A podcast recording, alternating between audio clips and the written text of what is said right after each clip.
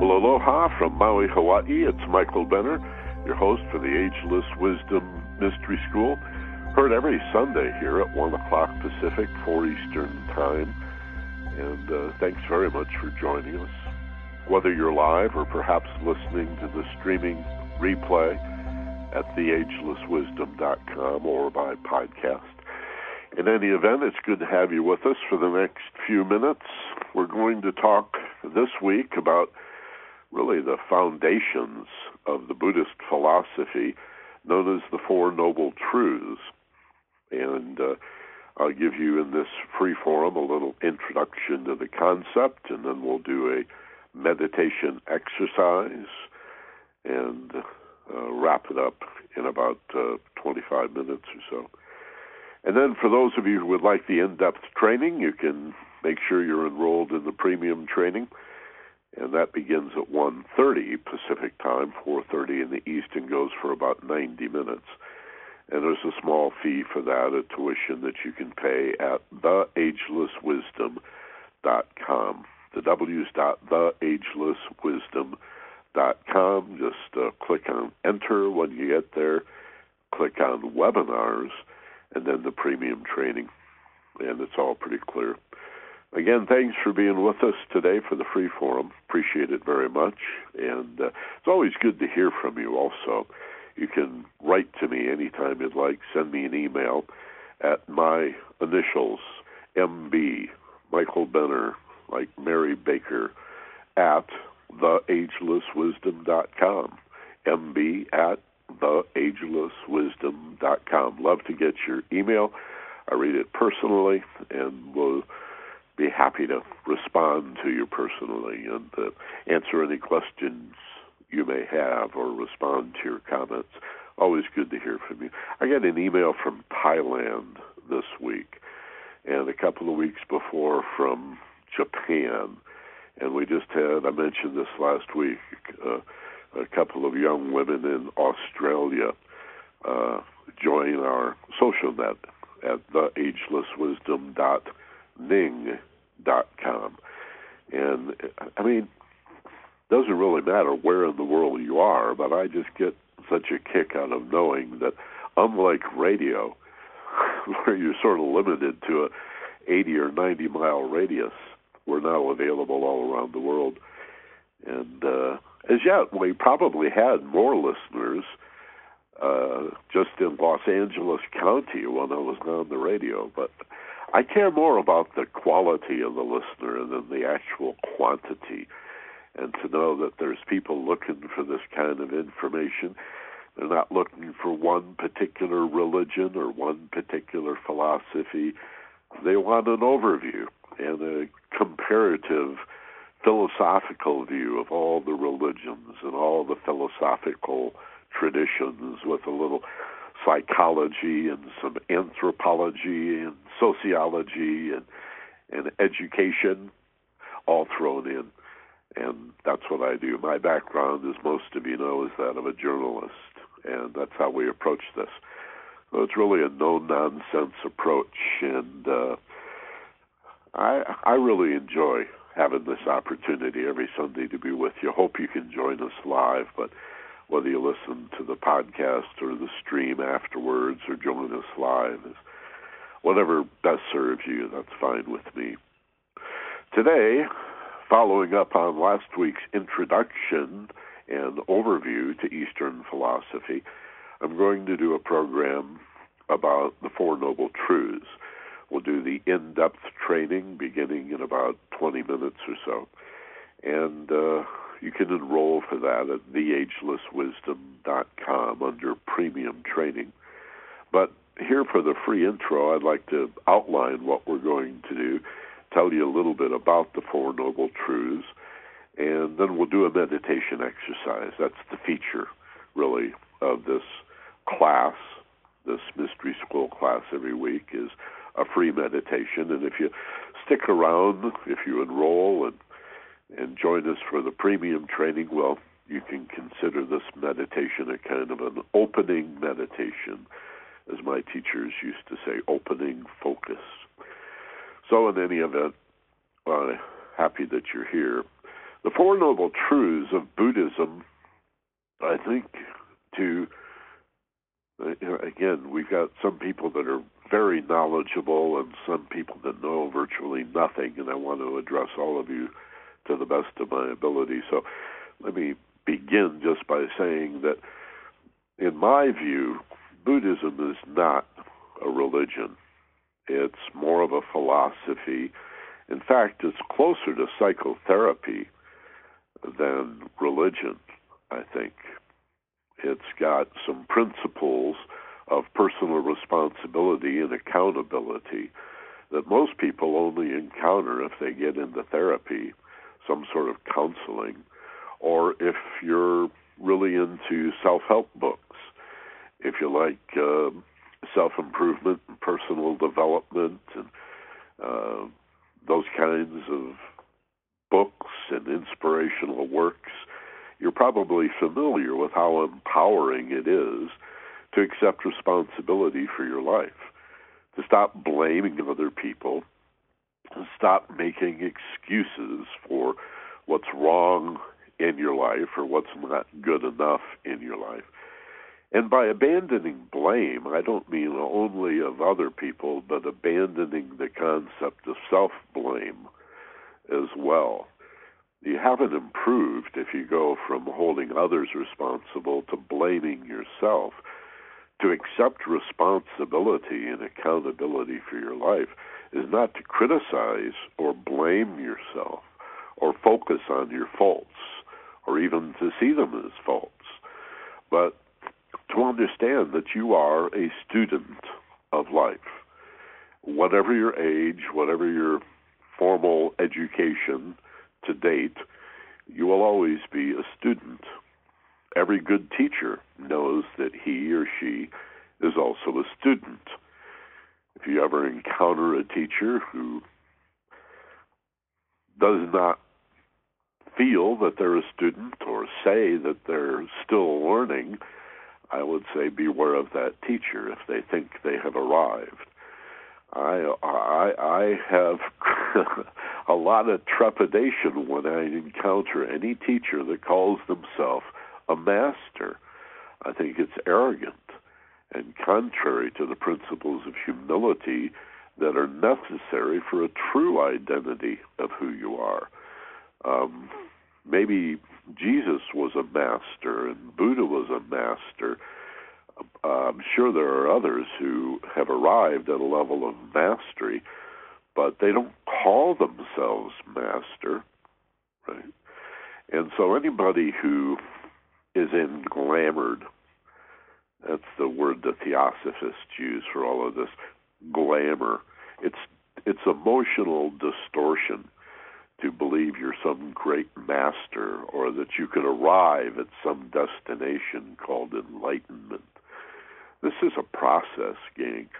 Um, as soon as you think you have arrived at some degree of enlightenment, life's going to bite you on the butt and serve you up some negative situation that humbles you and brings you to your knees, or certainly should bring you to your knees as long as we're in form, as long as we are incarnated as mortal creatures, human beings, we're going to have our faults and our failures and our weaknesses. So much for that. I don't want to dwell on them today, but it occurs to me to mention as we talk about Buddhism as a philosophy, really, more than a religion or a kind, as I said, a kind of a a psychotherapy, really, an approach to self improvement. And uh, the Four Noble Truths begin with the idea that all of us are going to suffer in life. Uh, this is represented in Christianity in esoteric approaches or mystical approaches to Christianity by Christ being nailed to the cross, right? The first of the Four Noble Truths in Buddhism is that life is suffering, that everything that is alive, everyone who is alive, has suffered and will suffer. Even if you're not suffering now, you will. That uh, birth is suffering. Uh, sickness. I had a cold this week. I don't know that I suffered, but I was un- uncomfortable, still a little stuffy. Uh, but there are some serious diseases and illnesses that can cause you to suffer. Aging involves suffering. Death for many people, some die silently, easily, peacefully in their sleep, but many people suffer tragically uh, before they die. It's not that death itself is suffering, but often what leads up to it can be filled with suffering. And the fifth type of suffering is anxiety, uh, negative emotions, all of which are rooted in fear. And Buddha described these as the five factors of individuality. Now, you're an individual, you're a human being, you have been separated by incarnation from your source, and now appear to live in a separated body in a world of separated forms, and that can be very lonely. And you're going to have fear as a result of being separated from the oneness, from the spiritual ocean of life. And those fears give rise to all kinds of anxiety, to despair, to the fear of fear itself, to loneliness and isolation, to to hatred and to anger and and hostility and vengeance and greed and this whole variety of anxiety based emotional feelings. So, besides the negative feelings, there is birth and death, there's aging and disease.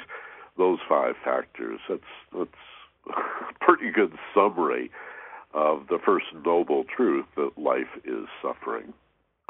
The second noble truth is that aside from the argument that much of this cannot be avoided, if you're going to be born, you're going to die, at least in the sense of being a fleshy, mortal human being in form, a material being, you're going to die.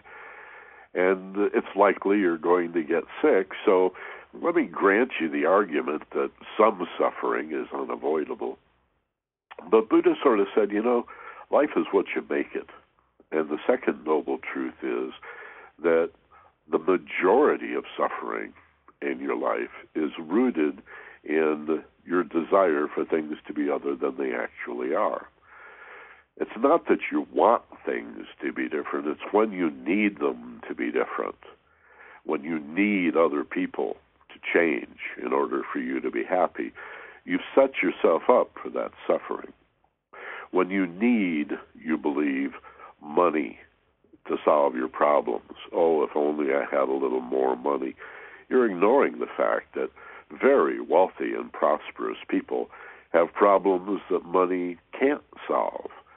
In fact, their problems often have to do with having money and a fear of losing the money they have. So, money is no solution.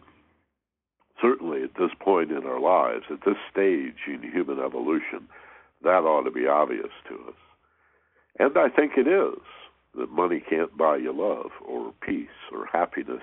I think is obvious to the vast majority of people, but a lot of people will say, "Well, it's still way ahead of whatever is second best." I, you know, I'll settle for more money in the meantime. Uh, how do we get to that peace of mind? That's the third noble truth that suffering can be ended.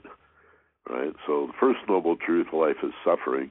The second noble truth, we set ourselves up for the suffering by our desire nature, by our attachments by our addiction to separated things and our desire for things to be other than they are. The third noble truth we can stop desiring, we can transcend needing things to always be different than they are. We could look at things as they actually are. We can learn to mindfully pay attention to the moment that's unfolding in front of us. And that's where we find reality. And become um, cognizant of the fact that most of our lives until that point of mindfulness has been wasted by distractions from the past and fears of the future. We live, most of us, very small percentage of our life right here and right now. Most of it is imagined. Most of our life is invented and imagined memory, living in the past or thinking about the past. Your memory is in your imagination. You're pretending. And your fears of the future are all in your imagination. None of it's real. So all of the fear and anxiety in your life is basically invented. There's very little real danger. People talk about, oh, terrorism, and, you know, you're more likely to fall in your bathroom. You're more likely to die from what you eat or from other bad habits than to have a terrorist blow you up. It's just not real. It's imagined. Uh, fear is a nightmare. Any fear in life is basically a bad dream, and we lie to ourselves. And mm-hmm. then the fourth noble truth is the way out, which is the noble eightfold path.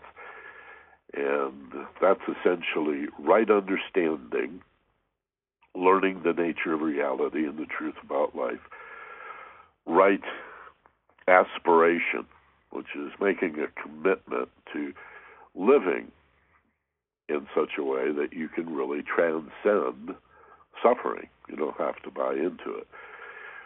Right effort, which is no excuses, stop BSing yourself and other people. Right speech, saying the truth. You don't lie, you don't BS, you don't pump yourself up and try and impress other people. Number five is right conduct, which is really living a life that is consistent with your values, walking your talk, so to speak. Six is right livelihood. It means you have to, in your attempt to make a living, to earn your way through life, you got bills to pay, so you have to do that in accord with your principles. Don't hurt other people.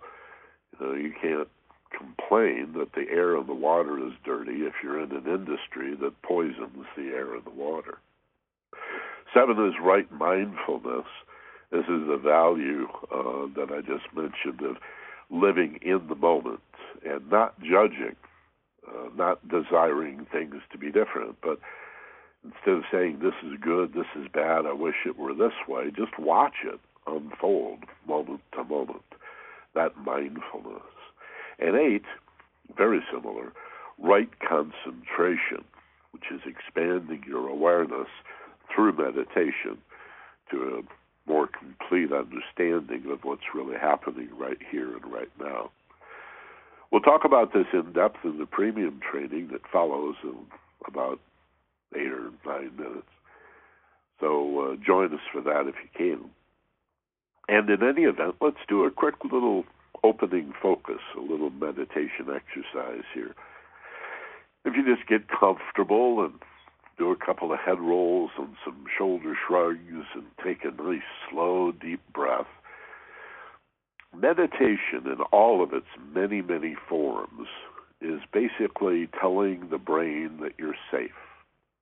It's usually run by the ego, which is fear based always looking out for danger and inventing danger when it can't find any. So you need to change things, you need to tell the brain you're safe with a slow breath or two, uh, a feeling of relaxation, and closing your eyes. These are three messages that you must be safe. If you were in danger, your eyes would be open and you'd be breathing rapid and shallow breaths, and your muscles would be all tense and wound up. So to close your eyes and breathe and feel the letting go is to reassure the brain, just like when you go to sleep. Except instead of becoming unconscious, you float between wide awake and sound asleep. In a place of narrow awake, gently focused effortlessly on, many teachers suggest, your breathing. So just bring your attention gently to the bottom of your nose and watch yourself breathe. And notice that you could consciously decide at any time to take another nice, slow, deep breath. Ah, that feels so good.